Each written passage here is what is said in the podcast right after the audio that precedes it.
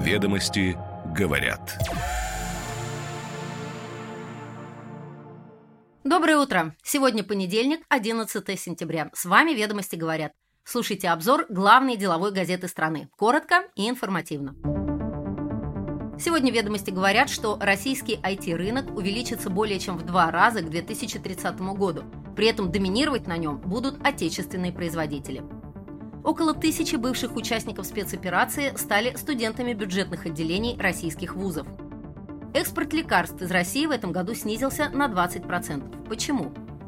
Аналитики делают прогнозы по поводу решения Центробанка о ставке. Повысится, останется неизменной? Мнения диаметрально разные, консенсуса нет. Предварительные итоги голосования показывают, что губернаторы от «Единой России» выиграли выборы. Теперь подробнее. Ведомости говорят. Российский IT-рынок увеличится более чем в два раза к 2030 году. При этом доминировать на нем будут отечественные производители. Объем рынка, включая софт, услуги по разработке и техподдержке, а также оборудование, вырастет с 3 триллионов рублей в этом году до 7 триллионов рублей к 2030 году. При этом доля отечественных разработчиков в различных сегментах возрастет с 50% этого года до 90%. К такому выводу пришли аналитики Strategy Partners, с чьим исследованием ознакомились ведомости. Согласно исследованиям, последние 4 года российский IT-рынок в среднем рос более чем в два раза быстрее мирового. В прошлом году на фоне резкого сокращения продаж софта в России со стороны иностранных вендоров кратно увеличились продажи российских игроков, говорится в исследовании. Еще в прошлом году на рынке ПО сформировалась серая зона, состоящая из лицензий Windows, приобретаемых в рамках параллельного импорта, нелицензионного софта и программ неизвестного происхождения. В ближайшие 7 лет она будет расти почти на 18% в год, прогнозируют авторы исследования. Ведомости говорят, что к 2030 году рынок оперативных систем вырастет в 4 раза до 72 миллиардов рублей, из которых на продукты российских разработчиков будет приходиться 64 миллиарда рублей. Быстрее всего будут расти те сегменты отечественного ПО, импортные аналоги которых окажутся запрещены. В первую очередь это средства защиты информации. Российские решения в области кибербезопасности бьют все рекорды по выручке внутри страны. Нельзя не отметить их экспортную экспансию на Ближнем Востоке и в странах БРИКС.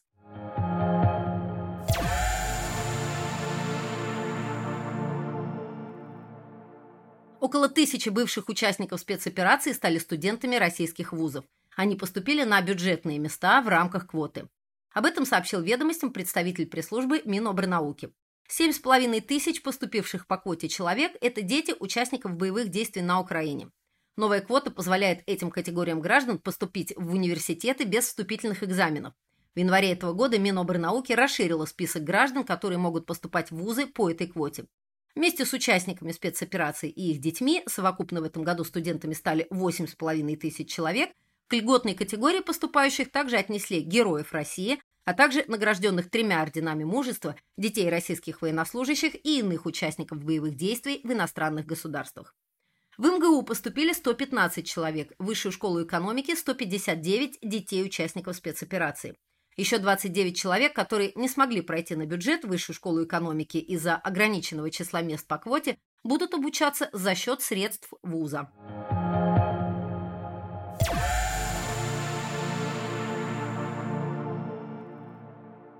Экспорт лекарств из России в этом году снизился на 20% по сравнению с аналогичным прошлогодним периодом.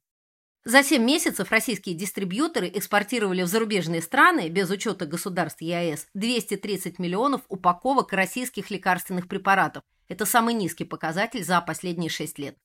Падение экспорта препаратов из России в зарубежные страны эксперты объясняют в основном сложностями с расчетами между отечественными компаниями и иностранными партнерами. Так как подавляющее большинство российских банков находится под санкциями, международные платежи они проводить не могут, и экспортерам приходится искать обходные пути, что сопряжено с дополнительными затратами. Снижение экспорта лекарственных средств может быть связано и со значительным сокращением экспорта вакцин для профилактики COVID-19. Что касается географии поставок российской фармпродукции, традиционными крупнейшими партнерами для России являются страны-члены ЕАЭС и СНГ – регион Латинской Америки и страны Ближнего Востока и Африки.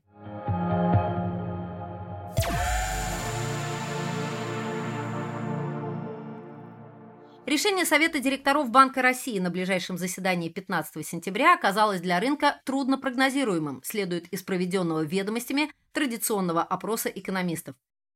Аналитики не смогли прийти к консенсусу по поводу решения Центробанка о ключевой ставке. 9 из 19 опрошенных ведомостями экспертов ждут ее повышения. Остальные прогнозируют, что ставка останется неизменной. Это редкий случай, когда мнения заметно разошлись.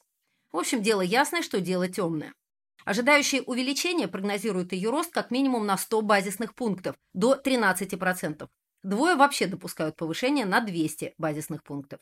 Интересно, что экономисты, ждущие сохранения ставки, при этом допускают ее повышение в таком же диапазоне от 50 до 200 базисных пунктов. Коммуникация с рынком, которую Центробанк старается бережно выстраивать, судя по всему, нарушилась, по крайней мере, временно. Недельная инфляция ускорилась с 29 августа по 4 сентября до 0,11% с 0,03 и 0,09% двумя неделями ранее. Годовая инфляция в России на 6 сентября ускорилась до 5,19% после 5,03% недели ранее, сообщила Минэкономразвития.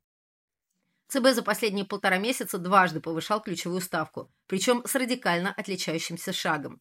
21 июля регулятор увеличил ее уровень на 100 базисных пунктов до 8,5% годовых. Курс рубля, стремительно падавший с июня, который большая часть экономистов называла главной причиной роста инфляционных рисков, Банк России упомянул дважды. В понедельник, 14 августа, курс пробил 100 рублей за доллар. Банк России на этом фоне повторил тезис об отсутствии рисков для финансовой стабильности, а спустя несколько часов объявил о проведении на следующий день внепланового заседания по ключевой ставке. 15 августа Совет директоров решил повысить ее на 350 базисных пунктов до 12%. 22 августа президент Владимир Путин заявил, что правительству и Банку России стоит пристальнее контролировать отток капитала и работать над ограничением спекулятивного спроса на финансовых рынках. Чего ждать к концу года? Повышение ключевой ставки сейчас опосредованно влияет на динамику курса национальной валюты и к тому же с некоторым временным лагом, полагают эксперты. А в случае сохранения темпов прироста инфляции ЦБ может пойти на дальнейшее повышение ставки, которое в перспективе способно достигнуть 15%. Сигнал по поводу следующих заседаний будет оставаться достаточно жестким, с акцентом на то, что высокие ставки – это не краткосрочная история. Подробные экспертные прогнозы и аргументы читайте в сегодняшнем номере.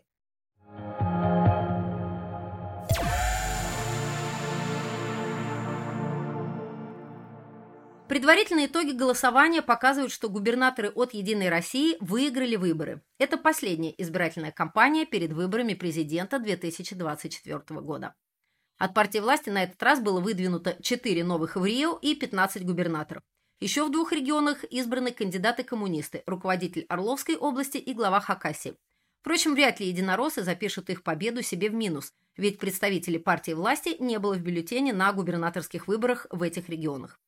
Среди особенностей кампании эксперты отмечали небольшое количество агитации основных кандидатов в губернаторы. Выборы региональных парламентов прошли в 16 субъектах, и результаты местных кампаний могут принести неожиданности, считают эксперты. Именно на выборах в регионах и на местном уровне проходит битва технологий и технологов. Кроме того, с каждыми выборами возрастает роль партизанских интернет-технологий, чаты в мессенджерах, целевая реклама в соцсетях, в которых кандидаты вполне могут конкурировать с крупными партиями и кандидатами с так называемым ресурсом. После подведения итогов региональных выборов власти активно начнут готовиться к федеральным президентским выборам. Ранее руководство внутриполитического блока Кремля уже рассказывало профильным вице-губернаторам то предстоящая кампания будет, по сути, референдумного типа. Выборы строятся на трех тезисах. Было, стало, будет. Гордость, уверенность, надежда. Ведомости говорят.